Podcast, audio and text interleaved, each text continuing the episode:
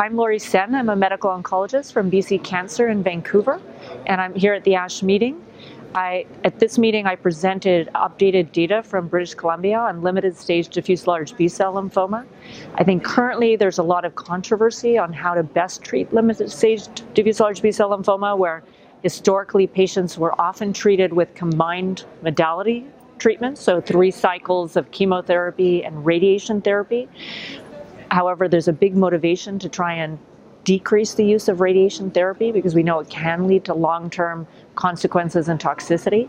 So since 2005 in British Columbia, we've actually been using a PET-based algorithm where patients with limited stage diffuse large B-cell lymphoma, and that by definition is stage one or two, patients with non-bulky disease, so disease less than 10 centimeters and no B symptoms, and who would be radiation encompassable.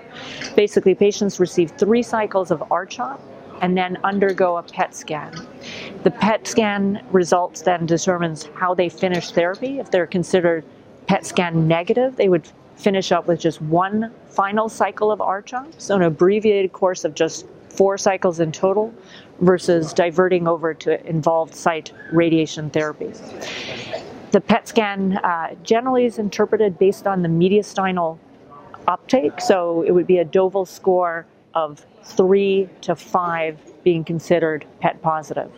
So we presented our updated results of this algorithm. We've now treated over 310 patients who have gone down that route and completed the PET scan.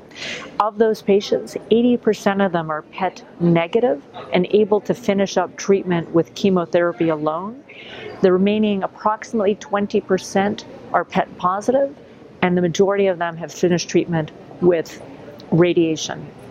Looking at outcomes, uh, we're quite struck by how remarkably favorable the outcomes are in the PET negative patients. So, uh, of the patients who are PET negative, the five year time to progression or progression free survival is in the range of 90%. So, the majority of these patients do very, very well with just chemotherapy alone.